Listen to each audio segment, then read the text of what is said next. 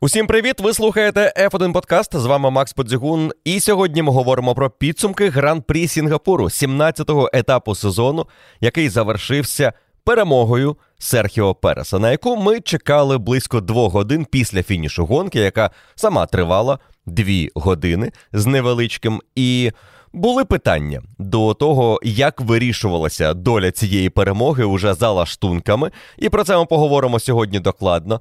Але, як на мене, те, що рішення стюардів не вплинули на підсумковий результат, це справедливий фінал гоночного вікенду, який Чеко Перес має право записати собі в актив. Це була прекрасна гонка у його виконанні, дуже сильний виступ в неділю після хорошої суботи і важкої п'ятниці. І те, як він зміг відігратися, додасть йому наснаги на фініші чемпіонату. Саме те, що було потрібно Серхіо Пересу після останніх непростих гран-прі.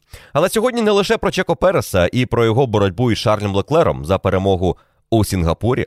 Поговоримо про нетипові вікенди для Хеймлтона і Ферстапена та їхні помилки і помилки їхніх команд. Відзначимо безпомилковість команди Макларен, яка змогла повторити свій найкращий командний результат у цьому сезоні. А розпочнемо цей випуск із інтригуючої і скандальної історії, яка не була пов'язана із подіями на трасі, але задала тон усьому гоночному вікенду. Поїхали! Steering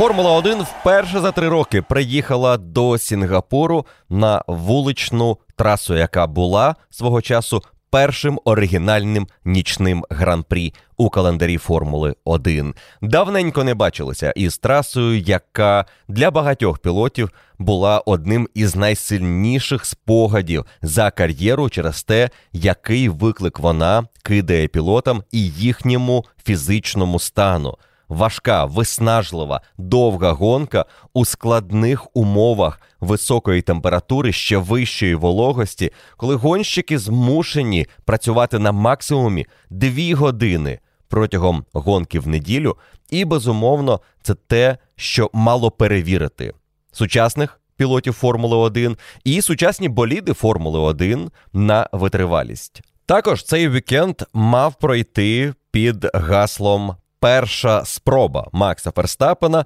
завоювати титул чемпіона 22-го року достроково. Перший матчпойнт з'явився у гонщика Red Bull математично за 5 гонок до кінця чемпіонату стати недосяжним для своїх суперників, яких перед гонкою в Сінгапурі у нього залишилося знову ж таки математично четверо: Шарль Леклер, Серхіо Перес, Джордж Рассел та Карлос Сайнц.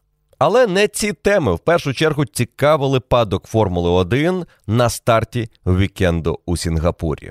Німецькі журналісти розвідали інформацію про те, що Міжнародна автомобільна федерація, яка з 31 березня цього року перевіряє фінансову звітність команд Формули 1 за підсумками минулого сезону, має претензію до двох команд, одна із яких ніби як незначною сумою порушила ліміт бюджету на сезон, а інша перевищила цей бюджет на досить суттєву суму. Суми не називалися, команди не називалися, джерело інформації не називалося. Але інформації було достатньо для того, щоб запустити дуже активне обговорення цієї, навіть не новини, цих чуток, які дуже швидко за допомогою журналістів, які рознесли цю інформацію по своїх виданнях, та босів команд, в першу чергу Мерседес та Феррарі, ці чутки перетворилися практично на доконаний факт. Мовляв, так, дійсно є дві команди, які порушили ліміт на бюджет минулого року. Одна із них вже давненько під серйозною перевіркою ФІА. Декілька місяців, можливо, навіть півроку, вони намагаються довести, що не перевищували його. Але це, за словами Тото Вольфа, відкритий секрет. І всі у паддоку знають, що це за команда. І Тото Вольф її назвав. На його думку, це команда Red Bull. Інша команда, яка потрапила у цей список, команда Астон Мартін. Але більше уваги було прикуто саме лідерам чемпіонату. Все подавалося так, ніби суперники давно викрили всі хитрі схеми команди Red Bull і знають, що вони зробили і наскільки перевищили бюджет. І Тото Вольф, а його підтримав і Лоран Мікіс, спортивний директор команди Феррарі, обидва, ніби в унісон, розповідали пресі про те, що їм довелося відправити на вулицю, буквально позбавити роботи від 40 до 50 співробітників для того, щоб вписатися в бюджети. Феррарі плачеться про те, що вони не можуть собі дозволити створити направляючу пластину, нову версію в цьому сезоні, тому що вони не вписуються в бюджет. А команда Red Bull взяла і минулого року перевищила його на велику суму, і саме тому це не говорилося напряму, але на це натякалося. Вона змогла виграти чемпіонат і не тільки виграти чемпіонат, отримати перевагу у старті в 22-му році, тому що ті витрати, які вони додатково дозволили собі у 21-му, йшли і на боліт 22-го, а відтак ця перевага розтягнеться аж у 23-й рік, тому що цього року вони ніби витрачають більше, ніж потрібно, за рахунок того порушення, яке ніби сталося у 21-му році. Преса підхопила цей мотив і почала докидувати факти. Мовляв, якщо порушення було, то що може зробити Міжнародна автомобільна федерація? Які варіанти покарання існують за недотримання ліміту бюджету на сезон? А це може бути штраф, якщо перевищення бюджету на 5% від загальної суми. В даному випадку мова йде про трішки більше ніж 7 мільйонів доларів. Або це може бути зняття очок із команди у купу конструкторів. А можливо, у них навіть заберуть чемпіонський титул. А можливо, у них навіть заберуть частину бюджету на наступний рік і не дозволять працювати усю кількість годин в аеродинамічних тунелях, яку команда заробила своїми результатами на трасі своєю позицією у кубку конструкторів. Інформація почала розкручуватися так, ніби дійсно є цей ще не доведений, ще не офіційний, але майже доконаний факт, що команда Red Bull щось порушила, і на неї точно чекає покарання. Питання лише яке саме. Тото Вольф, Лоран Мікіс, Мерседес, Феррарі у своїх інтерв'ю натякали.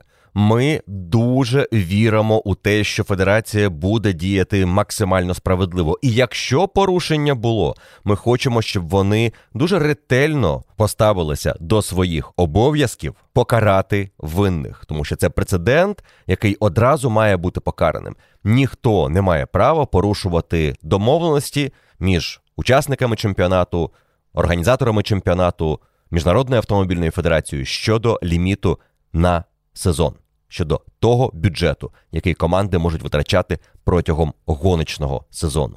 Після такої атаки Крістіану Хорнеру довелося захищатися.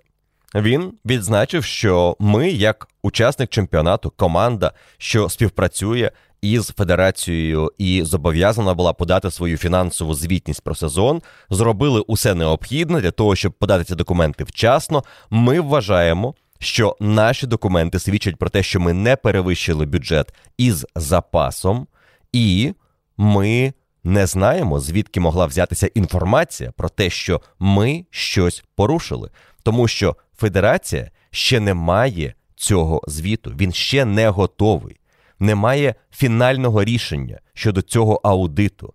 І, взагалі, як подібна інформація може стати відомою, якщо вона є конфіденційною між командою та федерацією? Жодна третя сторона не має доступу до цих даних. Хто міг злити цю інформацію в пресу? А особливо цікаво, хто міг злити інформацію про те, чого ще немає фінального документу звіту Федерації про підсумки фінансового сезону для команд, який, до речі, має з'явитися зовсім скоро напередодні Гран-прі Японії. Усі настільки розійшлися із цією історією, що сама федерація змушена була випустити заяву, в якій попросила не спекулювати, і пояснила, що ці дані не можуть бути точними, тому що ще немає готового звіту. І федерація просить учасників чемпіонату не створювати тиск на дії органів, які мають контролювати фінансовий фейрплей Формули 1. Те, що, в принципі, у своїх інтерв'ю намагалися робити Тото Вольф і Лоран Мекіс, говорячи про те, що вони сподіваються, що винні будуть покарані, тому що це перевищення бюджету може дати їм велику перевагу, і це неприпустимо у нових реаліях Формули 1. Те, що звіту ще немає, і те, що Федерація попросила не спекулювати, не скасувало усього ефекту негативного піару, який отримала команда Red Bull за вікенд у Сінгапурі. Тому що чутки з'явилися, їх рознесли, про них почали говорити як про факт, і тепер команда Red Bull змушена виправдовуватися, говорячи усім, що ми нічого не знаємо про якісь порушення. Наша звітність була абсолютно легітимною в рамках бюджету, а можливо навіть і з запасом. І взагалі ми не знаємо, як ця інформація могла з'явитися в пресі, якщо її не має існувати в принципі на цю мить. Але вже, звісно, з'явилася певна історія, яка не могла дати задній хід. Почали говорити про те, що напевно у команди Red Bull не все чисто. Давайте подивимося на те, що взагалі обговорюється, якщо мова йде про фінансовий бюджет команд на сезон із лімітом на бюджет. Починаючи із 2021 року, Формула 1 контролює, скільки команди витрачають протягом сезону. Раніше, коли тільки вигадали цю ідею із бюджетом, сума була 175 мільйонів. Але в 2020 році стався ковід, криза, і вирішили скоротити цю суму до 145 мільйонів. Вона виросла до 147,4 через гонки спринти і ще один гран-прі, який було додано до 21, що занесені в бюджет на сезон. Таким чином, у 2021 році 147,4 мільйона кожна команда мала право витратити на свою гоночну діяльність. Але тут важливо уточнити, що обмеження не стосуються таких речей, як маркетинг, як хоспіталіті, тобто прийом високих гостей у паддоку і розваги їх під час гоночного вікенду, на топ-3 зарплати керівників команди, на програму, наприклад, Red Bull Showrun або програма історичних гоночних болідів команди Williams, на переїзди. На адміністративні речі і на зарплату гонщиків це все не стосується бюджету. Під бюджет потрапляють гоночні активності команди, вироблення болідів, розробка оновлень, конструкція і повне функціонування гоночної команди із двома болідами протягом гран-прі за сезон. Ось це те, що стосується бюджету у 147,4 мільйона, яким був бюджет у 2021 році. Кожна команда до 31 березня наступного року після сезону, про який іде мова, має подати фінансову звітність у федерацію, в якій пропише усі свої витрати, які мають потрапити у цей бюджет. Далі у федерації є час, щоб перевірити ці дані, порахувати усе, що команди самі собі нарахували, запитати у команди про деякі уточнення, якщо вони потрібні для цих документів, і потім затвердити результат цього аудиту своїм звітом, який ми невдовзі Побачимо. Коли мова вперше зайшла про введення ліміту на бюджет, говорили, звісно, про те, щоб дати шанс іншим командам, середнякам, аутсайдерам підтягнутися до лідерів, які мають величезні команди, які витрачають неймовірні суми на сезон, і які, якщо будуть продовжувати стільки витрачати, будуть недосяжними для інших учасників чемпіонату. Щоб урівняти шанси усіх команд, необхідно ввести обмеження на бюджет. Але ввели його після довгої консультації із усіма командами, і після того, як було затверджено, що саме буде потрапляти в бюджет, а що не буде потрапляти, стало зрозуміло, що топ-команди усе одно продовжують витрачати більше, ніж середняки і, звісно, аутсайдери. І цього року, наприклад, такі команди, як Вільямс, Хаас або Альфа Ромео, відверто зізнаються, що вони далеченько від ліміту на бюджет у сезоні. Вони не витрачають усієї суми, яку мають право витратити у цьому чемпіонаті. Звісно, ситуація у Red Bull, Ferrari і Mercedes інша. Три топ-команди, кити Формули 1 сучасності, мають величезний штаб, мають дуже серйозні витрати, які вони змушені були скорочувати в дуже швидкі терміни, коли з'ясувалося, що ми матимемо не 175 мільйонів ліміт, а 145. І зробити це було потрібно буквально за рік. Цього вікенду Тото Вольф розказував, що команді Мерседес, щоб вписатися в ліміт, довелося скоротити 40 позицій штату. Крістіан Хорнер зазначив, що команді Red Bull для того, щоб вписатися в бюджет, довелося скоротити 80 позицій у штаті. Команда Феррарі для того, щоб вписатися в бюджет, створила базу для команди Хаас, яка знаходиться поруч із базою команди Феррарі в Маранелло, і частину своїх співробітників відправила працювати туди. Таким чином, ніби як списавши їх на іншу команду, з якою вони тісно співпрацюють, і для якої роблять чимало деталей, що використовує команда Хаас у своїх болідах. Передня підвіска, задня підвіска, коробка передач, силова установка все це Хаас купує у команди Феррарі і таким чином витрачає свої бюджетні кошти на ті частини гоночного боліду, які вони не виробляють, але які мають право придбати у конкурентів. Якщо дивитися на структуру гоночної команди, то у кожного учасника Формули 1 вона має свої особливості. Якщо ми говоримо про Феррарі, це класичний приклад заводської команди, яка все робить самостійно: шасі, двигун, аеродинаміка, оновлення вони все роблять на своїй базі. Команда Мерседес має розподілення на базу, яка працює над болідом, і базу, яка працює із мотором. Команда Red Bull має структуру, згідно якої гоночна команда налічує усього 59 співробітників, а решта 934 працюють на компанію Red Bull Technology, яка є технічним постачальником для команди Red Bull Racing і команди Alpha Tauri. Виходить, що три топ-команди так або інакше мають зв'язок із іншими командами. Їхні структури відрізняються.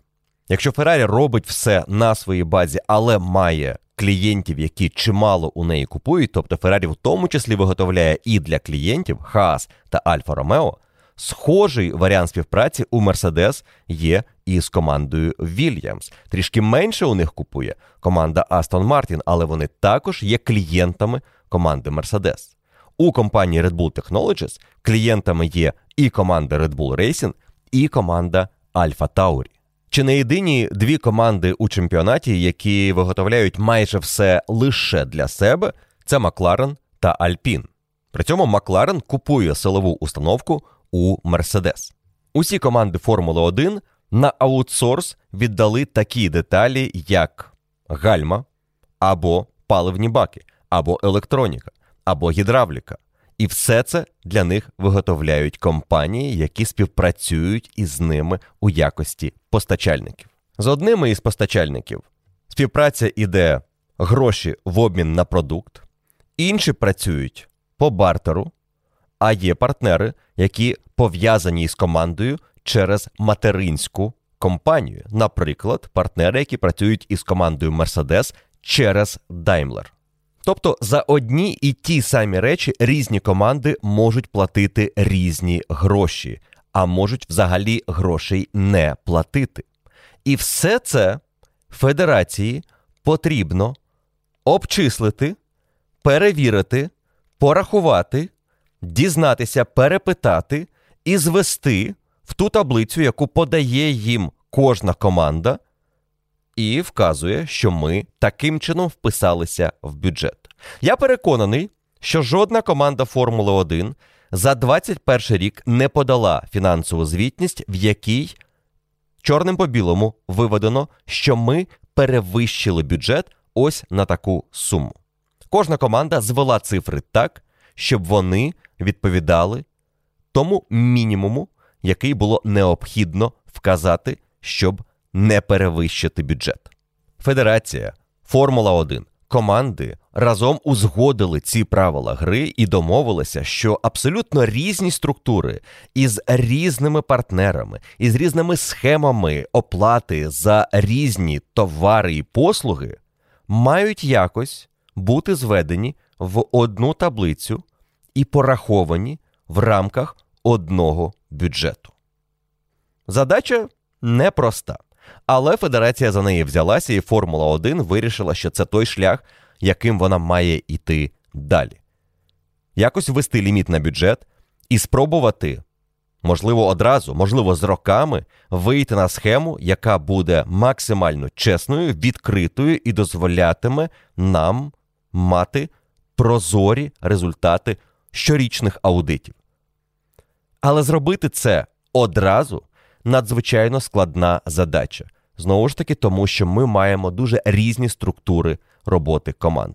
І хто має бути записаний у якості виробника того або іншого компонента гоночного боліду, команди Red Bull, Mercedes або Ferrari? Співробітник команди, який записаний як співробітник, чи можливо. Це людина, яка працювала на компанію, яка була постачальником для цієї команди але тоді це не член команди, і він може не потрапити у цю звітність. І таких нюансів величезна кількість, і кожна команда, маючи перед собою не лише технічний виклик, спортивний виклик на початку 2021 року, отримала ще і фінансовий виклик. Нові правила гри. Тепер в гру вступають фінансисти, і завдання кожного фінансиста в кожній команді зробити так, щоб команда вписалася в ліміт, як мінімум, у звітності, але при цьому, щоб вона змогла максимізувати свої результати. Реальність Формули 1 така, що будь-яка команда намагається знайти легальну перевагу над суперником, шукаючи сірі зони в регламенті. Те, що не прописано чорним по білому, але те, що можна прочитати між рядків. Так було завжди, так є і так буде. І це стосується не лише спортивного регламенту, і технічного, в першу чергу, навіть технічного регламенту. Тепер це стосується і фінансового регламенту Формули 1. Є лише одна організація, яка може дати відповідь на запитання, чи відбувся сезон в рамках правил з боку усіх учасників чемпіонату, чи один або декілька учасників порушили правила, і це можуть бути спортивні правила, технічні правила, а можуть бути фінансові. Це Міжнародна автомобільна федерація, рефері у Формулі 1. І тут є лише три сценарії. Або усі команди виконали правила на відмінно і вписалися в бюджет, або одна або більше команд мінімально порушили цей бюджет, за що отримають певний мінімальний штраф, судячи до цього, фінансовий, або порушення було серйозним. І тоді федерація має право застосувати жорсткіше покарання, зняти очки з команди, зняти із них можливість проводити певні години в аеродинамічному тунелі, зняти частину бюджету з наступного року, або навіть дискваліфікувати команду за підсумками сезону. І поки у нас немає офіційного вердикту Міжнародної автомобільної федерації, усе, про що ми говоримо, це спекуляція. Чи виникла ця спекуляція на рівному місці, або для неї є підстави, це вже інше питання. І як на мене, те, як подавалася інформація, звідки з'явилися перші відомості про те, що хтось може бути порушником. І потім, що говорили учасники цієї історії, все це для мене особисто складається в картину, що команда Red Bull підозрює, що їхня звітність має декілька запитань з боку федерації, і федерація намагається з'ясувати, як їй трактувати цю звітність. Наприклад, Хельмут Марко підтвердив німецькому телеканалу Sky, що відбувається процес розмови команди і федерації про деякі пункти, власне, про шість пунктів, які можуть бути спірними, тому що команда трактує певних співробітників, певні роботи одним чином, федерація може трактувати це інакше. І знову повертаємося до того, що кожна команда має свою структуру, і структура команди Red Bull серед топ-команд вона, мабуть, найскладніша для такої фінансової звітності. Бо, зрештою, більшість, тотальна більшість усіх робіт зав'язана на компанії, яка не є командою Формула 1, на компанії Red Bull Technology. І Хельмут Марко сказав німецьким журналістам, що якщо хоча б два пункти із шести, про які йде мова, визнають такими, що ми правильно їх трактуємо, ми як команда Red Bull, то ми із серйозним запасом вписуємося в ліміт на сезон. Але те, що він відзначив, що є ці пункти, і те, що потрібно дочекатися правильного трактування або точного трактування з боку федерації, натякає, що ці пункти можуть бути проблемними для команди Red Bull. І те, що вони вважали, не має потрапляти в бюджет, федерація може вважати, має потрапляти в бюджет. І тоді сума може змінитися. І тоді вже питання, якщо бюджет перевищено, то наскільки. Щодо команди Aston Martin, про яку також була мова, і у якої ніби мінімальне порушення, там говорять, що вони дуже активно наймали співробітників із інших команд, пропонували їм великі зарплати і, можливо, не вписали ці суми у той бюджет, який подавали у 2021 році. Хоча гроші виплачували саме в тому сезоні за роботу, потенційну роботу, майбутню роботу, але за позицію співробітника, який має бути частиною команди і ніби має потрапляти в бюджет. І знову ж таки, частково це підтвердив керівник команди Астон Мартін Майк Рак, який сказав, що. Процес відбувається. Ми не знаємо усіх подробиць. Ми не знаємо, звідки міг бути витік інформації, або звідки взагалі взялися розмову про те, що ми щось перевищили, тому що у нас немає фінального документу. Ми здивовані, що наша команда значиться серед потенційних порушників. Але, і це, мабуть, головна фраза у його інтерв'ю: ми не вважаємо, що порушили щось серйозно. Ось слово серйозно треба підкреслити, тому що його фраза буквально звучить так: We don't think that we have done anything majorly wrong. Ми не думаємо, що ми щось серйозно порушили. Але, мабуть, між рядків можна прочитати, що ми напевно щось порушили, але не думаємо, що порушення серйозне і потягне за собою велике покарання. Тобто порушення не має бути більше 5% від бюджету. Чому Тото Вольф, не дочекавшись інформації від Федерації офіційного звіту, вирішив зайняти настільки активну позицію проти команди Red Bull? Тут може бути декілька причин, чому саме Тото Вольф є найбільш активною дієвою особою у цьому скандалі, що визріває. По-перше, в нього є зуб на команду Red Bull з минулого року за програний чемпіонат. Ви пам'ятаєте, як взагалі розвивалися стосунки між Тото Вольфом та Крістіаном Хорнером у 2021 році. Цього року команда Мерседес здала позиції. Red Bull домінують у чемпіонаті. Тото Вольф, давайте пригадаємо, робив серйозну ставку на те, що дві команди Red Bull та Ferrari, Ferrari, яка тепер стала партнером Mercedes у боротьбі проти Red Bull, але була суперником ще декілька місяців тому.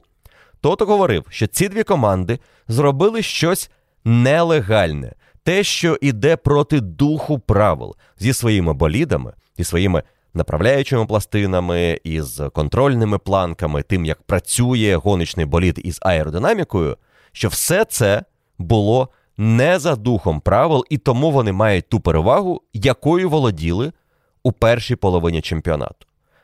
І тому Тото Вольф настільки був проактивним у тому, щоб федерація взялася за історію з плиганням, розібралася із тими рішеннями, які ніби використовували лідери чемпіонату, і ввела технічну директиву, яка мала почати діяти із гонки у Франції, потім її перенесли на етап в Бельгії. І коли технічна директива почала діяти, ми не побачили драматичних змін у результатах, як мінімум, команди Red Bull. Можливо, команда Феррарі поїхала трішки гірше, але точно не команда Red Bull. Де всі ці розмови тепер про нелегальний болід команди, яка виграє чемпіонат? Де рішення, яке мало б повернути усіх на один рівень, як вважав Тото Вольф і його команда перед технічною директивою? Це виявилося фікцією. Тепер з'явилася історія про фінансове порушення. Виглядає так, ніби Тото Вольф шукає причину, чому Red Bull виграє, і ця причина не в тому, що команда зробила чудовий болід, і у неї хороший гонщик, який проводить видатний сезон, а що це щось незаконне. Можливо, болід, можливо, фінанси, можливо, ще щось. Настільки проактивна позиція Тото Вольфа перед гран-прі Сінгапуру це тиск на федерацію. Інакше це трактувати неможливо. Це спроба почати наголошувати на тому, що ця команда може бути винною, і ми вже всі про це знаємо. Це відкритий секрет. Тому федерація, будь ласка, президент, зробіть усе, щоб винних було покарано, і знайдіть причини покарати команду, про яку ми говоримо. І хто, як не Тото Вольф, знає, що ті фінансові звітності, які подавали команди, можна трактувати по-різному. Тому є ось ці перемовини, про які відверто говорять в команді Red Bull, що за деякими пунктами ми вважаємо, що це треба рахувати ось так. Але федерація може вважати інакше. І ми зараз про це розмовляємо. Тото Вольф це прекрасно розуміє, тому що його команда теж подавала звітність. Його команда спеціалістів, фінансових спеціалістів, яка рахувала, що вони витрачали у 2021 році, зробила усе, щоб вони витратили менше, аніж бюджет. І, як і будь-яка інша команда, приховали те, що потрібно приховати, і показали те, що вони хотіли показати. Але через те, що ця структура документу, структура кожної команди настільки складна. Від федерації і тільки від неї залежить, як вони прочитають ці документи, і що визначать порушенням, а що дотриманням правил. Крістіан Хорнер сказав цікаву фразу, коли ще раз відбивався у пресі від е, звинувачень, що його команда могла щось перевищити. Він сказав, що ті, хто знаходяться у скляних будинках, не мають жбурляти каміння. Дуже прозорий натяк на те, що Тото Вольф і його команда теж можуть мати потенційні проблеми із їхньою фінансовою звітністю. І кожна команда свою звітність так склала, щоб вона відповідала правилам, але там можна знайти нюанси, які вкажуть на порушення. І безумовно, Крістіан Хорнер розуміє, про що він говорить. Звідки взялася інформація у Тото Вольфа, або звідки взялася взагалі інформація в пресі, залишається загадкою, але є один співробітник у федерації, який ще минулого року і на початку цього сезону працював із командою Мерседес. І цей співробітник, можливо, уже зіграв свою роль у цьому сезоні, допомігши команді Мерседес. Це лише припущення, це знову ж таки спекуляція, так само, як і спекуляція навколо того, що команда Red Bull перевищила бюджет і зробила це на 7, 10, 15 мільйонів, скільки там називають у пресі. Але давайте згадаємо події, які відбулися цього року. Навесні із команди Мерседес пішла радник команди і спеціальний радник директора, тобто Тото Вольфа, пані Шайла Н. Рао, яка пішла працювати у Міжнародну автомобільну федерацію на посаду тимчасового генерального секретаря. Це, в принципі, друга ключова посада у федерації, якщо говорити про напрямок автоспорту, тому що Міжнародна автомобільна федерація займається не лише автоспортом, але в нашому контексті ми говоримо лише про автоспорт.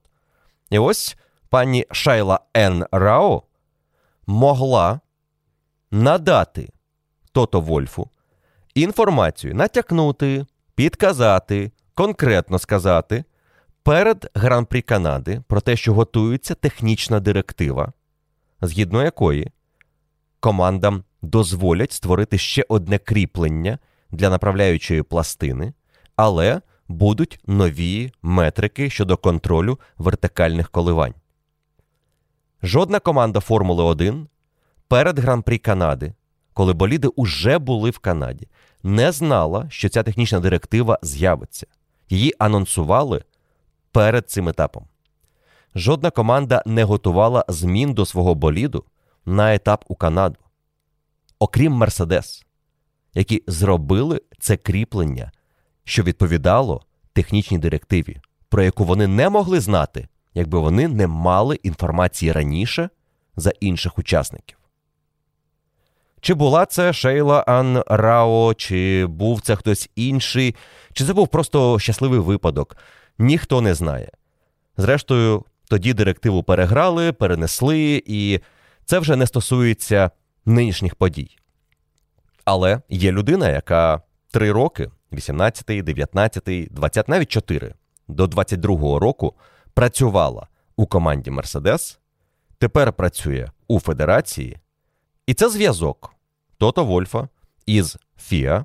І, можливо, цей зв'язок підказав Тото, що там є проблема із тим, що команда Red Bull подала у 2021 році. І для того, щоб цю проблему не пустили на гальма, для того, щоб за це взялися серйозно, Тото і розпочав цю піар-кампанію проти команди Red Bull, щоб акцентувати на цьому увагу, щоб увесь світ почав говорити про команду як про потенційного порушника, і Федерація мала менше шансів зробити так, щоб це пройшло повз широкий загал. Якщо у цьому буде мета, якщо будуть різні варіанти трактування, і один із них Федерація вирішить застосувати, і він дозволить команді вписатися в бюджет. Але можна буде вирішити інакше. І ось для цього відбулося все, що ми чули перед гран-прі Сінгапуру. Усе це, про що ми поговорили вже у цьому подкасті, можна, в принципі, назвати одним словом спекуляція. Тобто абсолютно усе може бути як правдою, так і вигадкою, може мати і не мати підґрунтя. Це розмірковування на тему, про що говорив падок цього вікенду, і що може бути за лаштунками, які події можуть відбуватися, і у кого є які причини і мотивації робити те або інше, або говорити те або інше у пресі. Крістіан Хорнер сказав, що цей вікенд суперники навмисно обрали для атаки на команду Red Bull, тому що Макс може стати чемпіоном. І щоб затьмарити цю подію, почали поливати брудом команду та її репутацію, говорячи про якісь фінансові порушення, які поки що ніхто не підтвердив. Але цього вікенду Макс Верстапен чемпіоном не став. І він вікенд пройшов далеко не за стандартами Макса Ферстапена і команди Red Bull цього сезону. Зазвичай безпомилкова команда і пілот наробили помилок у суботу та неділю в головні дні гоночного вікенду, коли вирішувалися основні події на трасі. Спершу розпочнемо із помилки команди, яка сталася в кваліфікації, що відбувалася на мокрій трасі, яка поступово підсихала, і головна драма для Ферстапена розвернулася в останні секунди фіналу кваліфікації вже на трасі, що дозволяла їхати на сліках, але не дозволяла командам робити дуже стандартний варіант із двома швидкими колами, із паузою між цими колами. Перший виїзд, потім другий виїзд фінальний, і ми маємо результат. Ні, траса була у тому стані, що потрібно було ризикуючи виїжджати на сліках, але заправляти болід до кінця сесії і сподіватися, що ви правильно розрахували, скільки саме швидких кіл проїде ваш гонщик, щоб останнє швидке коло було в найкращий момент на трасі під кінець сесії, і воно виявилося вашим підсумковим оптимальним результатом у кваліфікації. Команда Red Bull залила Максу Ферстапену пального на 5 швидких кіл. Гонщики почали звикати до умов на трасі, почали покращувати свої результати, і Ферстапен пішов на своє п'яте швидке коло неподалік від П'єра Гаслі. Гаслі випереджав його на трасі, але був запас, якого, здавалося, буде досить, щоб Ферстапен завершив це коло і показав найкращий час, на який він і йшов за підсумками перших двох секторів цієї спроби. Але це було не оптимально з точки зору таймінгу сесії. Ще була можливість розпочати ще одне швидке коло і бути останнім пілотом, який розпочне свою спробу вже в фіналі кваліфікації. На трасі, що підсихала, ця фінальна спроба гарантовано давала перевагу в декілька десятих секунд. Тобто тільки за рахунок того, що це буде ще одне коло, Ферстапен вигравав у своєї спроби, яку він завершував і завершував з найкращим результатом. І команда вирішила скасувати її, попросила Макса відпустити П'єра Гаслі, знову зробити невеличкий запас і розпочати фінальну спробу під картатим прапором. Попросила, Макс зробив, пішов на свою фінальну спробу. Знову блискучий перший сектор, рекордний другий сектор. І вже під'їжджаючи до фінальних поворотів кола, Макс отримує вказівку: заїжджаємо в бокси, скасовуємо коло. Макс вибухнув емоціями, перепитуючи у команди, якого біса ми це робимо. Поясніть мені, будь ласка, але пояснення не було одразу.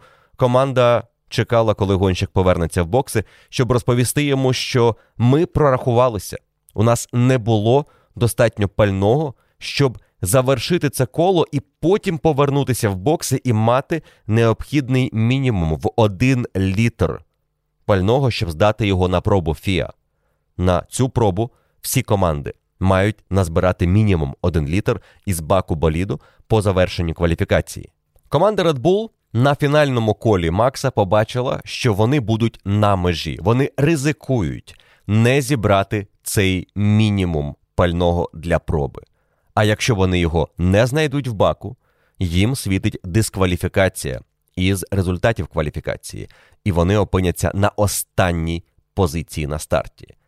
Восьма позиція, на якій знаходився Ферстапен в момент, коли команда попросила його скасувати коло, була значно кращим варіантом на неділю, аніж старт з останнього місця. Тому вони вирішили не ризикувати.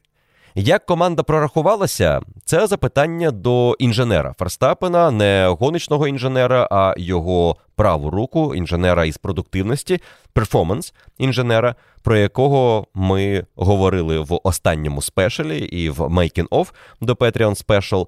Роль гоночного інженера і його команди, як вони впливають на результат гонщика. В даному випадку це був негативний результат.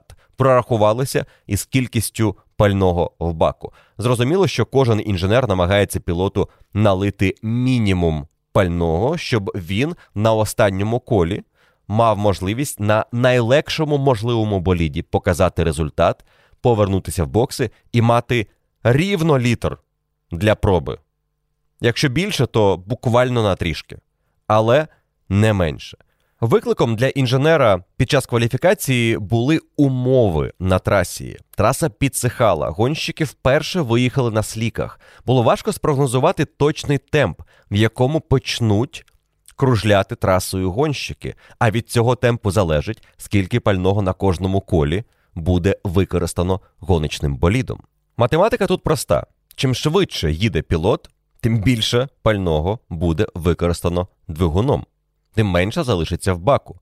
І, мабуть, прогноз команди Red Bull на середню швидкість на цих колах, на які випустили Ферстапена у фіналі кваліфікації, був занадто песимістичним для того темпу, що демонстрував Макс. Можна стверджувати, що Ферстапен був занадто швидким у кваліфікації, щоб реалізувати той план, який замислив для нього інженер, коли заправляли болід на початку фіналу цієї сесії.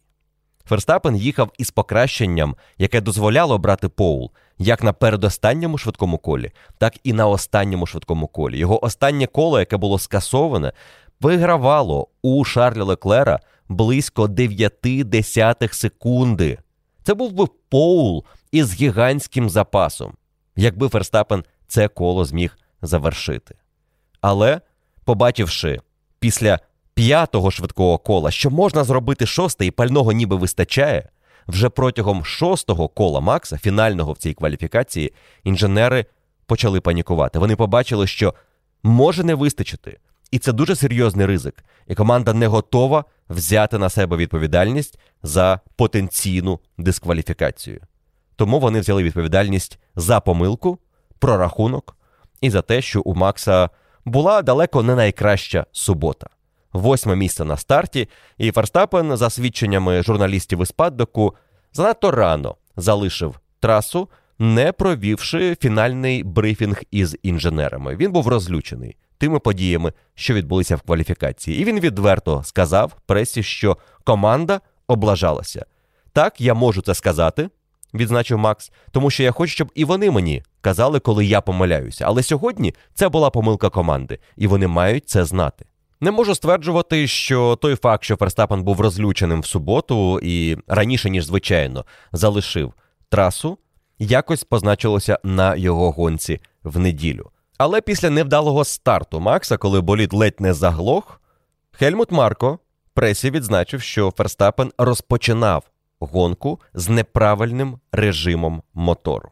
Я припускаю, що це був режим для сухих стартів. У нас була мокра траса, гонщики стартували з другої передачі, і у тому режимі мотор не зрозумів, чому пілот знаходиться на таких низьких обертах, коли він відпустив щеплення.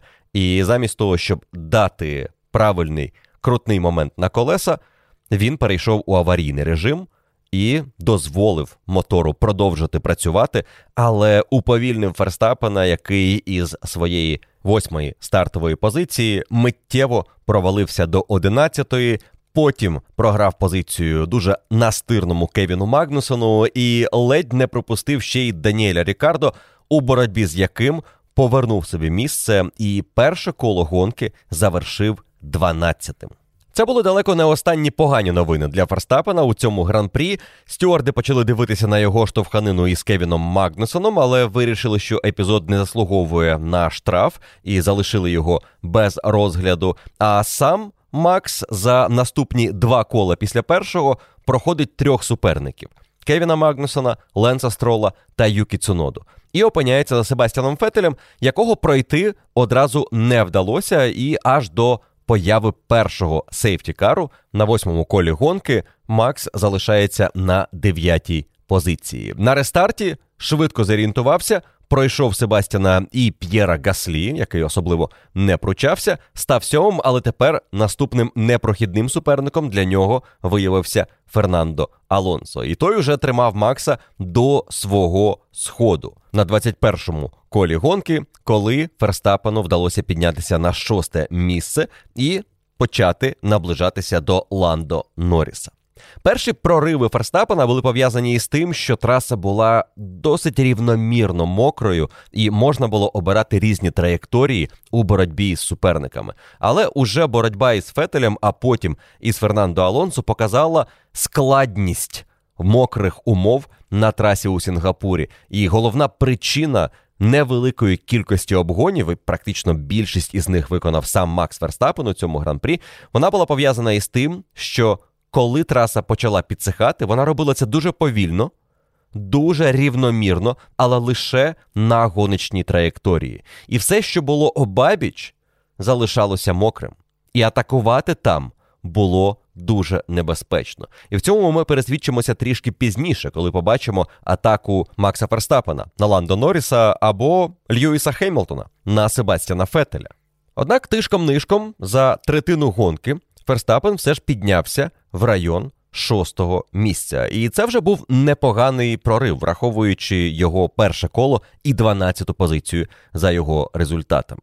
Але для Ферстапена це все одно було замало. Це не те, заради чого він виходить на старт гонок в неділю. Він про це скаже після фінішу. Мовляв, я не отримав задоволення від цієї боротьби. Це не та боротьба, в якій я хочу брати участь. Це дещо говорить про його амбіції бути попереду, змагатися тільки за ключові позиції, за першу. І, можливо, другу, якщо ти не виграєш гонку у підсумку, але все, що нижче, уже цікавить Ферстапена трішки менше. Далеко не таким він був ще декілька років тому, але ситуація змінюється, і апетит, очевидно, приходить під час їжі. Маючи чемпіонський болід і маючи уже титул у своїй кар'єрі, Ферстапен хоче вигравати. І опинившись в районі боротьби із Ландо Норрісом, Фернандо Алонсо або Себастьяном Фетелем, для Макса Ферстапена це лише подразники, які не дають йому їхати так швидко, як він міг би, які заважають йому прориватися вперед. Мабуть, тому у Ферстапена і виник той епізод під віртуальним сейфтікаром у боротьбі із Ландо Норрісом, намагаючись усіма правдами і неправдами знайти шанс пройти гонщика Макларен, який дуже хороший темп тримав у цьому гран-прі, якого напевно нереально було пройти без ризику. Спершу Ферстапен намагався вгадати із завершенням режиму віртуального сейфтікару і почав розганятися разом із Ландо трішки раніше, ніж потрібно, і потім змушений був вдарити по гальмах в момент, коли і сам Ландо змушений був гальмувати. І у цій боротьбі ледь не створив аварію і ледь не заробив штраф. А потім, після фінального сейфтікару, ризикуючи в сьомому повороті, пішов в атаку на вологу траєкторію, але що гірше, вона не стільки була вологою, як там був нерівний асфальт. І, вдаривши по гальмах, Ферстапен опинився на тій ділянці траси, де нижня частина боліду торкнулася асфальту, передні колеса трішки піднялися в повітря. Гальмівного зусилля не вистачило, щоб зловити колесами болід і уповільнити його на вході у сьомий поворот, і Макс із димом з-під усіх чотирьох коліс пролетів прямо і подарував Ландо Норрісу четверте місце у цьому гран-прі. І не лише йому, але і напарнику Ландо Даніелю Рікардо п'яту позицію, тому що Макс повернувся на трасу і поїхав в бокси змінювати комплект гуми. Повернувся передостаннім і мав відставання від Себастьяна Феттеля 29 секунд. Це було на 40-му колі гонки. Гонка тривала до 59-го кола. За ці 19 кіл Ферстапен скоротив це відставання і пройшов на шляху до Себастьяна Фетеля, Міка Шумахера, Кевіна Магнусона, Валтері Ботаса, П'єра Гаслі, Льюіса Хеймлтона і на останньому колі гонщик Астон Мартін Себастьяна Фетеля і завершив цей гран-прі сьомим. Так завершилася переможна серія гонок Макса Ферстапена на позначці 5 перемог. Рекорд Себастьяна Феттеля 9 перемог, все ще недоторканний. Але це була яскрава гонка у виконанні лідера чемпіонату. Красиві обгони, багато боротьби. Він намагався щось змінити. Він ризикував там, де майже ніхто не наважувався атакувати своїх суперників в умовах проведення гран-прі Сінгапуру 22-го року. Мокра траса, єдина суха траєкторія, і будь-які ризиковані дії легко могли завершитися у стіні, що деякі гонщики нам підтвердили.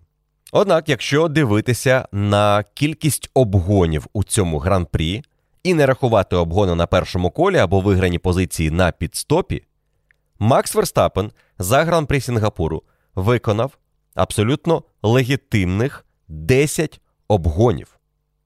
На другому місці за кількістю обгонів у цьому гран-прі Джордж Рассел 5 обгонів. На третьому місці Кевін Магнусон 1. Це єдині три гонщики, які за винятком першого кола або підстопів на трасі випереджали своїх суперників. При цьому Кевіна Магнусона тричі випереджали за гонку, і його рахунок тут більше негативний. Одна виграна позиція, але тричі він позицію втрачав. У Ферстапена жодної втраченої позиції у боротьбі із суперником і 10 виконаних обгонів.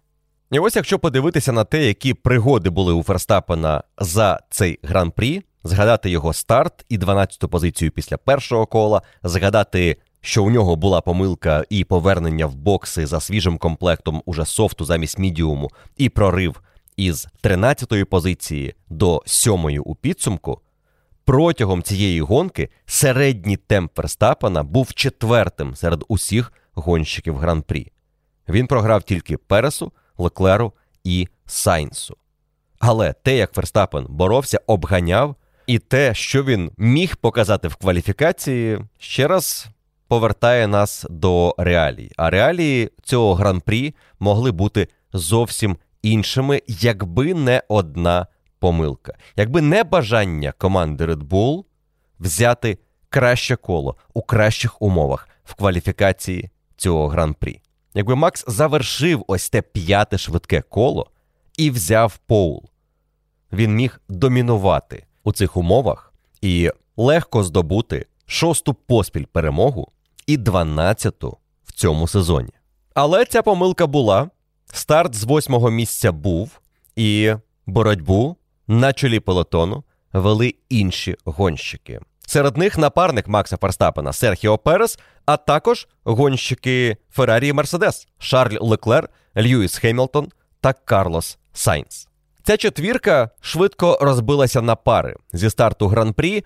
Леклер та Перес повели свою битву за перемогу, а Карлос Сайнс змагався із Льюісом Хемілтоном за останнє місце на подіумі. У кваліфікації Шарль Леклер взяв pole position із перевагою у 22 тисячні над Серхіо Пересом. Перес виграв у Хемілтона 32 тисячні. Це були долі секунди, це були сантиметри на трасі, які визначили стартовий порядок. Але радіти Поулу Леклеру довго не довелося. Стартувавши практично ідеально з однаковою реакцією, що і Серхіо Перес, боліт Феррарі, набираючи швидкість, знайшов трішки вологішу ділянку траси на своїй траєкторії. Колеса прокрутилися, і Чеко без проблем вирвався вперед. Так само Карлос Сайнс почав вириватися вперед у боротьбі з Льюісом Хемілтоном із четвертої позиції на старті і опинився поруч із гонщиком Мерседес у першому повороті, але що важливо на внутрішній траєкторії. І ви знаєте, наскільки внутрішня траєкторія на мокрій трасі дає перевагу, тому що ти завжди можеш трішки обпертися об болід суперника і не ризикувати втратити цю позицію. Так і зробив Карлос Сайнс, легенько поштовхавшись із Льюісом і відтерши його із третьої позиції на четверту. Перша пара Перес та Леклер почали миттєво від'їжджати від Карлоса Сайнса. На п'ятому колі гонки Перес уже вигравав більше 7 секунд у Сайнса. Далі розрив стабілізувався, але Льюіс Хемілтон, в свою чергу, теж поступово відпадав від Карлоса і не створював для нього проблем. Льюіс почав команді казати, що вони знову помилилися із вибором гуми. Мовляв, він їм казав: поставте мені притертий комплект проміжної гуми. Він буде працювати краще, він швидше прогріється. Але цей притертий комплект проїхав чимало кіл в кваліфікації. Мерседес не готові були ризикувати на старті, коли усі інші поставили свіжий комплект проміжної гуми. Ось той єдиний, який був у кожної команди лідера на цю гонку. У Мерседес ми знаємо, є проблеми із тим, як вони активують гуму, особливо передню гуму у прохолодних умовах. В даному випадку умови не були прохолодними, далеко не холодними. Але траса була мокрою, траса підсихала, і гумі знадобилося декілька кіл для того, щоб почати їхати у тому темпі, який Льюіс хотів мати з першого кола. Тож із Карлосом Сайнсом боротьби на першому відрізку не вийшло. Потім з'явився safety car, і усі знову зібралися разом. І після safety car у Карлос Сайнс і Льюіс Хемілтон уже однією парою почали просто стабільно відставати від Переса та Леклера. На 20-те коло гонки Серхіо Перес вигравав у Карлоса Сайнса вже близько 14 секунд. І це фактично за 10 кіл після рестарту гонки від першого сейфтікару. Льюіс продовжував сидіти за Сайнсом, але йому нічого не вдавалося зробити проти іспанського гонщика, який чисто оборонявся, але потім після гонки зізнається, що розумів вже з першого кола. Він не відчуває болід на 100%. Він не хоче ризикувати аварією у спробі їхати в темпі Леклера та Переса. Тому він одразу заспокоївся і зрозумів, що йому треба довести болід до фінішу і не помилятися. А на трасі у Сінгапурі дуже важко обганяти, якщо ти не Макс Ферстапен, як ми побачили під час цього гран-прі. Не думаю, що Ферстапену вдалося пройти. Карлоса Сайнца у тій боротьбі, яку Сайнц вів проти Льюіса Хемілтона, але Сайнц змусив Льюіса помилитися, а точніше піти в ризиковану атаку після віртуального сейфтікару. Льюіс промчав прямо у бар'єр в сьомому повороті і зламав переднє крило. Надламав переднє крило, тому що воно не відлетіло одразу, але було помітно, що проблема погіршується. І Ферстапен, який на ту мить опинився одразу за Льюісом, вказав команді, яка вказала стюардам, що є проблема у Льюіса, але йому не довелося довго чекати підстопу. З'явився правильний момент для того, щоб змінити гуму і змінити переднє крило. І Льюіс разом із іншими учасниками цього гран-прі під 34 коло і появу фінального сейфтікару поїхав в бокси змінювати переднє крило і ставити нарешті гуму слік. Всі чекали на цей момент, і насправді команда Мерседес дала підказку решті пелотону, коли покликала в бокси дуже рано, не виправдано рано для подій цієї гонки на 21-му колі на підстоп Джорджа Рассела, який попросив команду насправді ризикнути, тому що їм не було чого втрачати. Рассел стартував із Пітлейн після невдалої кваліфікації і у підсумку заміни силової установки. І щоб ризикнути і виграти, на 21-му колі поїхав перевзуватися. Реально, лише із 35-36 кола траса дозволяла на сліках їхати швидко. Трішки раніше почав показувати свою швидкість Джордж, у якого гума вже прогрілася і встигла навіть трішки зноситися. І на його швидке коло відреагував лише П'єр Гаслі, який поїхав незадовго до сейфтікару в бокси, і потім був дуже розлючений на команду, тому що, по-перше, вони покликали його в бокси раніше. Гума працювала погано на виїзді із боксів. Він програв позицію Себастьяну Фетелю, програв в підсумку і Даніелю Рікардо, і Ленцу Стролу. Він побачив, що вони зупинилися на підстоп до появи сейфтікару і розумів, що це був їхній шанс отримати місце в топ-5 на фініші гран-прі. І після гонки П'єр Гаслі виказав декілька дуже різких слів на адресу команди. Мовляв, у нас не було нормальної комунікації. Я не розумію, чому мене покликали в бокси, і взагалі команда мене підставила. Таке Льюіс Хемілтон про Мерседес сказати не міг. Хоча йому теж не сподобалося те, як працювала гума Мідіум після піт-стопу. Але у боротьбі з Себастьяном Фетелем, коли він намагався відігратися і зробити хоча б щось наприкінці гонки, це сталося на 57-му колі гран-прі. Льюіс помилився, пролетів повз Себастьяна і пропустив вперед Макса Ферстапена, який із Себом розбереться на фінальному колі гран-прі. А Льюісу у підсумку дістанеться лише дев'яте місце. І як і у випадку із Максом Ферстапеном, Льюіс Хемілтон теж може сказати за підсумками гран-прі Сінгапуру: одна неточність, одна помилка повністю змінили для нього події цього вікенду. Якби в кваліфікації він знайшов ці 55 тисячних на фінальному колі і взяв поул, гонка складалася б зовсім інакше. Якби на старті він не програв позицію Карлосу Сайнсу, гонка могла скластися значно краще. Як мінімум, у Хемілтона були чудові шанси на третє місце. Не буває дрібниць у Формулі 1. Маленькі деталі вирішують усе. І приклад Макса Ферстапена або Льюіса Хеймлтона дуже яскраво про це свідчить. Про свій маленький момент, який міг коштувати йому перемоги, я думаю, згадує і Шарль Леклер. Це старт гонки, там, де він програв позицію Серхіо Пересу. Адже з цього моменту, з першого кола гонки, Серхіо отримав можливість контролювати цей гран-прі. І в нього було декілька неприємних епізодів у боротьбі із Шарлем Леклером, коли Леклер напосідав на Серхіо Переса, коли він створював реальну напругу у боротьбі за перемогу. Це особливо було помітно після фінального сейфтікару, де Леклер протягом 4-5 кіл тримався на відстані половини секунди, іноді менше. За гонщиком Red Bull і пресингував його. Чеко декілька разів блокував колеса, але не помилявся настільки, щоб пропустити суперника. Він залишався лідером гонки. Він чекав, коли гума почне працювати ефективніше, або ж коли у Феррарі гума почне здавати швидше. І він дочекався цієї миті. Із 51-го кола Леклер почав відставати, а з 55-го відставати дуже сильно. В цю мить і команда Феррарі, і команда Red Bull уже знали, що відбувається щось за лаштунками у стюардів. Вони розглядають якісь порушення Серхіо Переса за сейфті каром. Ці порушення могли дати Чеко штраф. І команда Red Bull припускала, що штраф буде 5 секунд, і попросила Серхіо наприкінці гонки створити запас над Леклером мінімум у 5 секунд.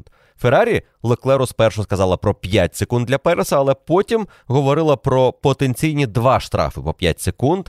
І напевно сподівалася після гонки, що підсумкова перевага Серхіо у 7,5 секунд не дозволить йому бути переможцем цього гран-прі, коли весь світ затамував подих в очікуванні вердикту стюардів, які витратили на це дві години. Що розглядали стюарди і яке порушення було у Серхіо Переса під час гонки в Сінгапурі? Порушень було три. Як ми з'ясували вже після гонки, коли з'явилися офіційні документи стюардів гран-прі, на 10-му колі під час першого сейфтікару та на 36-му колі під час фінального періоду сейфтікару у цьому гран-прі Серхіо Перес відпускав автомобіль безпеки на більше ніж 10 корпусів, що правилами не вітається, а точніше, гонщики Формули 1 зобов'язані тримати дистанцію 10 або менше корпусів від автомобіля безпеки, допоки у нього увімкнені світлові вогні. Бувають епізоди, їх було багато і в цьому сезоні, і в минулі роки, коли пілоти за різних обставин відпускали автомобіль безпеки, але потім його наздоганяли, і це ніколи не завершувалося чимось серйозним. Хіба що це відбувалося наприкінці періоду сейфтікару, і тоді це може означати штраф, як колись було у Себастьяна Фетеля в Угорщині, де він відпустив сейфтікар занадто далеко під завершення цього періоду. В Сінгапурі Серхіо Перес на 10-му колі гонки в районі 13-14 поворотів відпустив автомобіль безпеки. Після гонки він пояснить стюардам, що умови були складними. Це була мокра траса, ми були на проміжній гумі, і втриматися у цьому діапазоні, коли автомобіль безпеки то уповільнюється, то прискорюється, було непросто. Тому і виник цей розрив, який він потім скоротив до рестарту після першого сейфтікару. Цікаво, що у своєму вердикті стюарди написали, що ми не приймаємо того, що гонщик посилається на умови на трасі, мовляв, вони були небезпечними, і тому виник цей розрив між автомобілем безпеки та лідером гонки. Але при цьому в наступному абзаці стюарди пишуть, що взявши до уваги те, що умови були мокрими, і те, що сказав Серхіо Перес, ми вирішили, що це порушення тягне лише на попередження. Це перше гоночне попередження для Серхіо Переса у цьому чемпіонаті. Таких, до речі, треба назбирати 5, щоб отримати штраф, мінус 10 позицій на старті. Це зробив уже в цьому сезоні Юкі Цунода. Отже, 10 коло під сейфтікаром відпустив автомобіль безпеки, але при цьому наздогнав його до необхідної дистанції перед рестартом. Попередження. Цілком нормальне рішення. І навіть е, ось ця незрозуміла гра слів, де вони спершу не приймають пояснення, що це було мокро і умови були непростими, а потім приймають їх. Вона не скасовує того факту, що це порушення не тягне на серйозний штраф. Це не створювало небезпеку іншим учасникам, це не створило переваги Серхіо Пересу на рестарті, нічого подібного. Друге рішення стюардів стосується 36-го кола. Під фінальним сейфтікаром Серхіо Перес спершу відпустив автомобіль безпеки в 9-10 поворотах, за що команда отримала попередження від директора гонки, і його передали Серхіо. Інженер сказав тримати дистанцію до сейфтікару, не забувати про мінімальну дистанцію. Але на тому ж колі в 13-14 поворотах Серхіо знову відпускає автомобіль безпеки на більше ніж 10 корпусів. І уже за це стюарди вирішили дати йому після гонки штраф 5 секунд, який, очевидно, не змінював результатів цього гран-прі, але створював прецедент, на який будуть посилатися в майбутньому. Гонщик отримав попередження і штраф за те, що не дотримувався дистанції до автомобіля безпеки. Чому Серхіо Перес не дотримувався цієї дистанції? Тут є два пояснення. Одне із них, судячи з онборду, Чеко у ті моменти, коли він відпускав автомобіль безпеки, більше займався перемиканням режимів на кермі, і це могло трішки його відволікати в момент, коли він не орієнтувався, чи розганяється зараз автомобіль безпеки, який рухався місцями хаотично, уповільнювався, потім розганявся. І Серхіо це по-справжньому почало бісити. В якісь моменти він навіть наздоганяв автомобіль безпеки і показував, що треба їхати швидше, і запитував декілька разів у команди, чому автомобіль безпеки рухається так повільно. Чеко це турбувало не тому, що він вважав, що тут є якесь порушення з боку водія автомобіля безпеки, або він робиться навмисно. Чеко боявся, що його гума охолоне, і на рестарті його суперники отримають перевагу. Тому були ці хаотичні дії із відпусканням автомобіля безпеки. Він створював невеликий запас, він розганявся знову, і він прогрівав таким чином гуму. Це робили і усі інші гонщики за Серхіо Пересом, тому що Чеко був лідер, і він створював цю динаміку. Але, вочевидь, він був причиною, чому цей розрив між лідером та автомобілем безпеки виникав. І стюарди вирішили, що це у підсумку заслуговує на покарання, але не заслуговує на втрату перемоги, на яку Серхіо Перес чесно напрацював. Ця перемога прийшла до нього у дуже вдалий і важливий момент у сезоні. Протягом декількох гонок поспіль ми почали говорити про те, що Чеко не тримається у ритмі Ферстапена, програє йому все більше і більше, і починає програвати навіть більше, ніж П'єр Гаслі або Алекс Албон.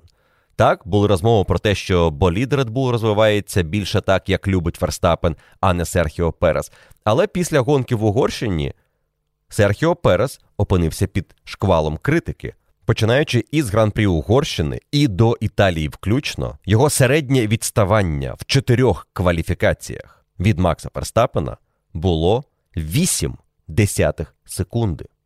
Такого великого відставання не було у жодного іншого напарника Макса Ферстапена на серії гонок. Зрозуміло, що Чеко все це відчував. Він читав пресу або до нього доходили чутки, про що пише преса і про що говорять у паддеку. Йому хотілося довести, що вони не праві, що це були випадкові обставини, які не виправдовують тієї критики. І Серхіо поки що не довів того, що він може бути на такому високому рівні, як у Сінгапурі, на кожному етапі, особливо коли у Макса буде вихідний, як це було минулої неділі. Коли Ферстапен не зміг боротися за перемогу, Чеко виграв гонку за Red Bull. Команда Red Bull залишається у серії, яка цього сезону є просто фантастичною. У кожному гран-прі, окрім першого, команда Red Bull фінішує першою або другою. У неї ще не було жодного разу найкращого фінішу в гонці третє місце або нижче. Чеко підтримав серію перемог команди Red Bull, яка тепер уже налічує 6 поспіль, але з урахуванням перемоги Серхіо після п'яти перемог Макса Ферстапена. І важливіше буде подивитися, що Чеко покаже далі. Чому цей момент важливий для нього у сезоні? Тому що далі домашня гонка для Хонди і потенційно чемпіонська гонка Ферстапена, а потім США і Мексика дві практично однаково домашні гонки Серхіо Переса. Можливо, стати трішки менше у сучасних реаліях, але мексиканський етап Чеко хоче провести якомога краще, і, можливо, у команди Red Bull буде причина спробувати підіграти Серхіо, щоб той зміг перемогти в Мехіко. Та для цього сам Чеко має бути у хорошій формі. Він має не програвати Ферстапену 80-х, він має бути на рівні Макса в кваліфікації. Іронічно, те, що Макс Ферстапен цілком міг привести Серхіо більше 80-х в кваліфікації в Сінгапурі, і у нас були б зовсім інші розмови про Серхіо Переса, якби Макс стартував із Поулу, а Серхіо лише із третього місця. Саме тому я думаю, ця перемога для нього важливіша. Не стільки як факт виграної гонки і здобуті 25 очок, і продовження боротьби за друге місце у особистому заліку, і, зрештою, третя перемога за команду Red Bull і третя на вуличній трасі, четверта за кар'єру. Для нього ця перемога ментально важлива, щоб повернутися у формат, коли він вірить в себе на 100%, коли він знає, що може вигравати, коли за правильних обставин він може бути найкращим пілотом в неділю. Це дуже важливо перед фінальними п'ятьма гонками цього сезону, і особливо перед його домашньою гонкою в Мексиці. Не менш важливі фінальні гонки і для команди Макларен, яка в Сінгапурі здобула свій найкращий результат в сезоні в неділю двома болідами одразу. Кажу таким дивним реченням, тому що у них уже було 22 очка за підсумками етапу в Імолі, але там Ландо Норріс напрацював, по-перше, подіумом, по-друге, своїм виступом у спринті. Рікардо тоді теж команду у спринті підтримав, але в гонці зійшов. Цього разу і Рікардо, і Норріс відпрацювали на відмінно. Але в неділю, в суботу, на відмінно відпрацював лише Ландо Норріс. Його кваліфікаційний результат у Сінгапурі це було щось. Команда привезла на цю трасу радикально оновлений гоночний болід, і вони навіть не приховують. Те, що вони почали дивитися в іншу концепцію боліду, означає, що вони не оновлюють свою нинішню версію. Вони вирішили привести болід, який буде їхньою основою на чемпіонат 23-го року. І він дістався Ландо Норрісу. Друга така версія має бути в Японії для Даніеля Рікардо. Але Ландо не був задоволений цим болідом на початку вікенду, відзначивши, що в п'ятницю довелося довго шукати налаштувань, і взагалі він не був впевненим, що за сухої траси команда на щось серйозне може претендувати. Однак в кваліфікації Ландо Норріс витис із цього боліду старт із першої шістки, а в гонці, випередивши на початку Фернандо Алонсо, досить легко тримався у боротьбі за п'яту позицію, допоки до нього не під'їхав Макс Ферстапен і не почав створювати загрозу цю позицію втратити. Але навіть в такому протистоянні Ландо Норріс, як потім він сам скаже після гонки, змусив Ферстапена піти на ризикований маневр, помилитися і навіть допоміг Даніелю Рікардо відіграти позицію. Рікардо опинився у боротьбі за першу п'ятірку досить випадково. Або ж можна подивитися на цю ситуацію очима Даніеля Рікардо, який після гонки скаже, що ми були розсудливими, на досвіді витримали паузу і дочекалися можливості виграти багато позицій завдяки сейфті-кару, який дуже вдало з'явився на трасі після аварії Юки Цуноди. Це був насправді такий логічний і, мабуть, в дечому показовий момент. Чому інші цього не зробили? Важко сказати, можливо, вони зроблять висновки після гонки у Сінгапурі, але команда Макларен була останньою, хто мав зробити підстоп із переходом з проміжної гуми на слік, коли сталася ця помилка Юкі Цуноди. Сталася вона тому, що він був на сліках. На сліки уже почали переходити інші пілоти. В цей перехідний момент, коли ще не було очевидно, що слік буде швидшим вибором, а проміжна гума все ще залишалася досить безпечним варіантом, з'являється серйозний шанс на те, що хтось помилиться, перевзувшись в сліки раніше. І Макларен дочекалися цього шансу. І коли Цунода викликав сейфтікар, Ландо Норріс мав перевагу над Рікардо близько 25 секунд. Команда легко робила подвійний підстоп, і Рікардо, який до цього вів боротьбу за 10-ту позицію, разом стрибає у топ-6. Потім ця топ-6 перетворюється на топ-5 після помилки Макса Ферстапена, і Макларен везе собі найкращий результат у сезоні. Рікардо при цьому перевзувався в софт, на відміну від Ландо Норріса, і команда пояснила це тим, що вони намагалися вберегти позицію Рікардо за рахунок кращого розігріву софту на рестарті. І потім сподівалися, що складність з обгонами на трасі дозволить йому зберегти це місце. Тобто гума софт ставилася не для того, щоб атакувати, а для того, щоб оборонятися.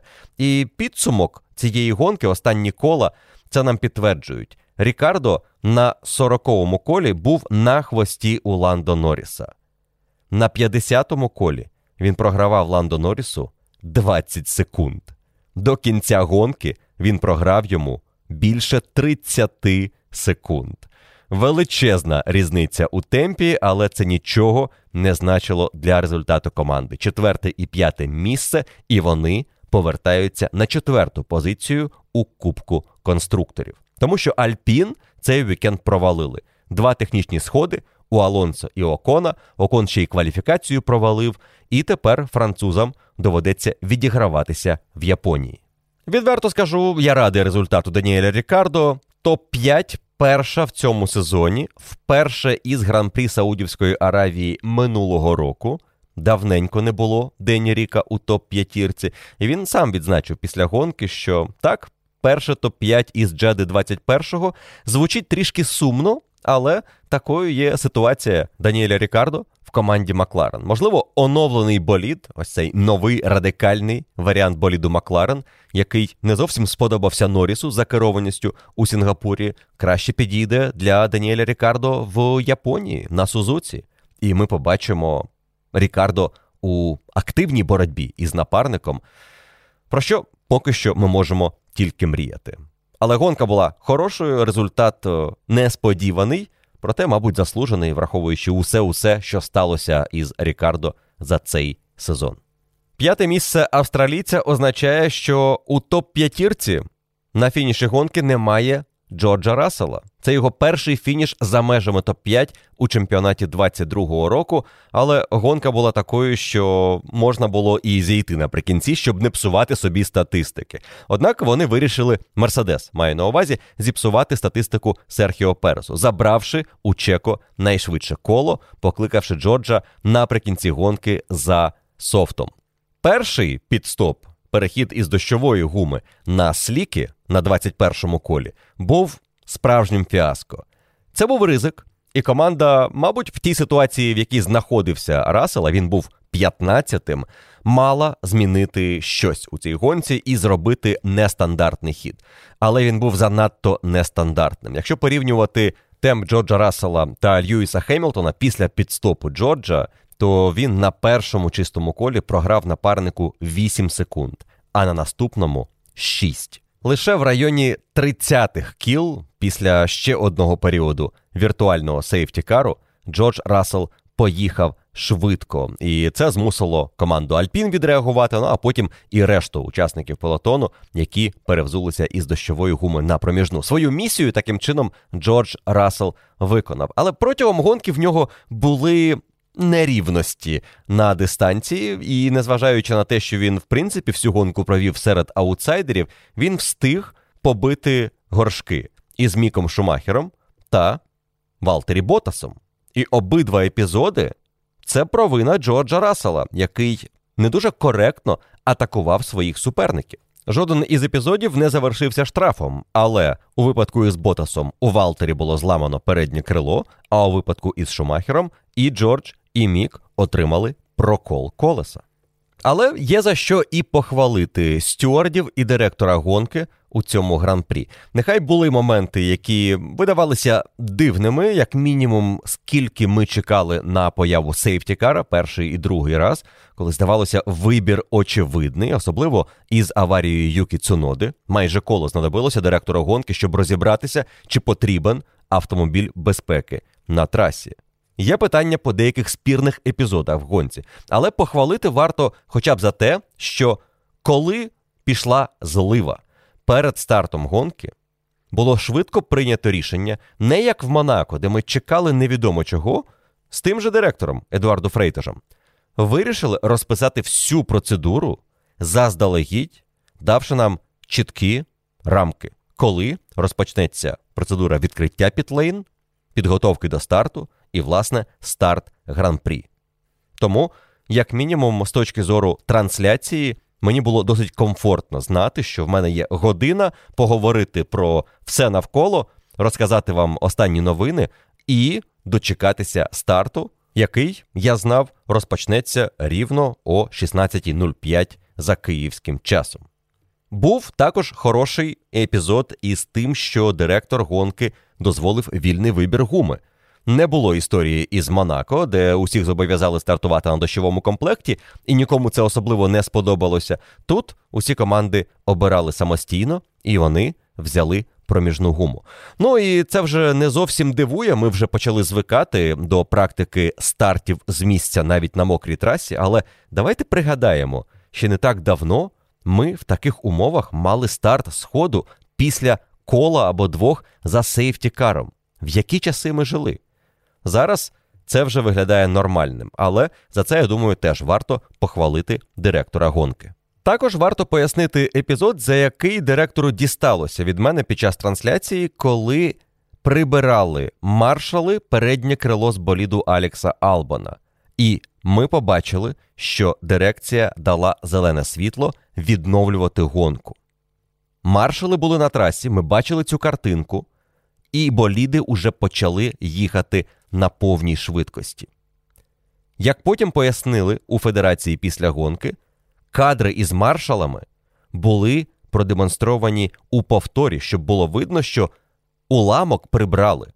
Але на картинці трансляції плашки повтор не було, тому здалося, що це пряма трансляція. Чому я так впевнено кажу, що здалося, і підтверджую слова Фіа, тому що передивившись онборди пілотів, які були близькі до восьмого повороту, де сталася аварія Алекса Албана, я не побачив на жодному із них маршалів, що тікають із переднім крилом, коли відновилася гонка. Тобто, дійсно, рестарт дали після того, як маршали все прибрали і сховалися за бар'єрами на свої позиції. Наступна гонка Сузука буде вже зовсім скоро, в найближчі вихідні. Макс Верстапен може стати чемпіоном світу достроково, як і хотіла команда Red Bull і Хельмут Марко саме на території Хонди, на їхній рідній трасі, на очах у всіх керівників цієї програми, яка вже офіційно не є учасником чемпіонату, але ми знаємо, допомагає команді Red Bull вигравати гонки. Як Максу Ферстапену виграти титул на етапі в Японії? Це дуже просто. Йому потрібно набрати на 8 очок більше за Леклера і на 6 більше за Серхіо Переса. І є один дуже легкий, максимально простий для нас із вами сценарій, щоб нічого не рахувати, який робить Ферстапена двократним чемпіоном світу після етапу на Сузуці. Перемога з найкращим колом. І незалежно від того, де фінішував Леклер і Перес, Ферстапен чемпіон. Якщо Ферстапен тільки перемагає, то Леклер не має бути другим. І тоді він чемпіон. Якщо Ферстапен другий із найкращим колом, то Леклеру треба фінішувати п'ятим або нижче, а Пересу четвертим або нижче. А якщо Макс другий без найкращого кола, то Леклеру можна бути п'ятим без найкращого кола, а Пересу можна бути четвертим, і Макс все одно чемпіон. Є сценарій і для третього місця Ферстапена, тоді Леклер має бути шостим або нижче, а Перес п'ятим або нижче. Це якщо Ферстапен покаже найкраще коло, а без найкращого кола третє місце Ферстапена дає йому титул, якщо Леклер сьомий і може взяти найкраще коло, а Перес буде шостим і не вище. Неважливо насправді, які інші позиції можуть бути у Макса, щоб стати чемпіоном, тому що ми будемо вже рахувати дуже просто під час гран-прі. Плюс 8 над Леклером, плюс 6 на Пересом. Якщо буде, тоді Ферстапен чемпіон. Команда Red Bull Кубок конструкторів виграти в Японії ще не може. Для цього її перевага над Феррарі за підсумками гонки має бути 181 очко. Але до кінця сезону ще можна буде заробити 191. Тож, після гран-прі США Red Bull треба мати перевагу 147 очок над Феррарі, а зараз вона 137. Тож цілком реально в Штатах побачити і кубок конструкторів достроково для команди, яка не вигравала цей трофей із 2013 року. Але щось ми далеко наперед забігли. Давайте згадаємо, що у нас має бути ще фінансовий звіт від федерації, і до гран-при Японії багато чого може змінитися у нашому уявленні про Формулу 1 чемпіонату як 22-го року, так можливо, і 21-го. У цікаві часи живемо. Що ж, подивимося, які новини принесе нам Формула 1 найближчим часом. Про них поговоримо докладно в передмові до Гран-прі Японії, на яку очікуєте в п'ятницю. А на ваші запитання під цією публікацією на Patreon я очікую вже зараз. Якщо вам є що запитати про Гран-прі Сінгапуру, пишіть це в коментарях. На найкращі запитання і запитання із пріоритетом я дам відповідь у середу у традиційному випуску F1 Podcast Q&A. І не забувайте, що ви можете голосувати за запитання інших учасників клубу, і це дозволяє мені визначити, на які запитання обов'язково потрібно дати відповідь у цьому подкасті. На сьогодні в мене все. Дякую вам за увагу під час прямих трансляцій цього вікенду. Дякую, що послухали ці підсумки гран-прі Сінгапуру. Ми з вами почуємося зовсім скоро у наступному випуску F1 Подкаст. А поки що бережіть себе, слава Україні! Перемога обов'язково буде за нами.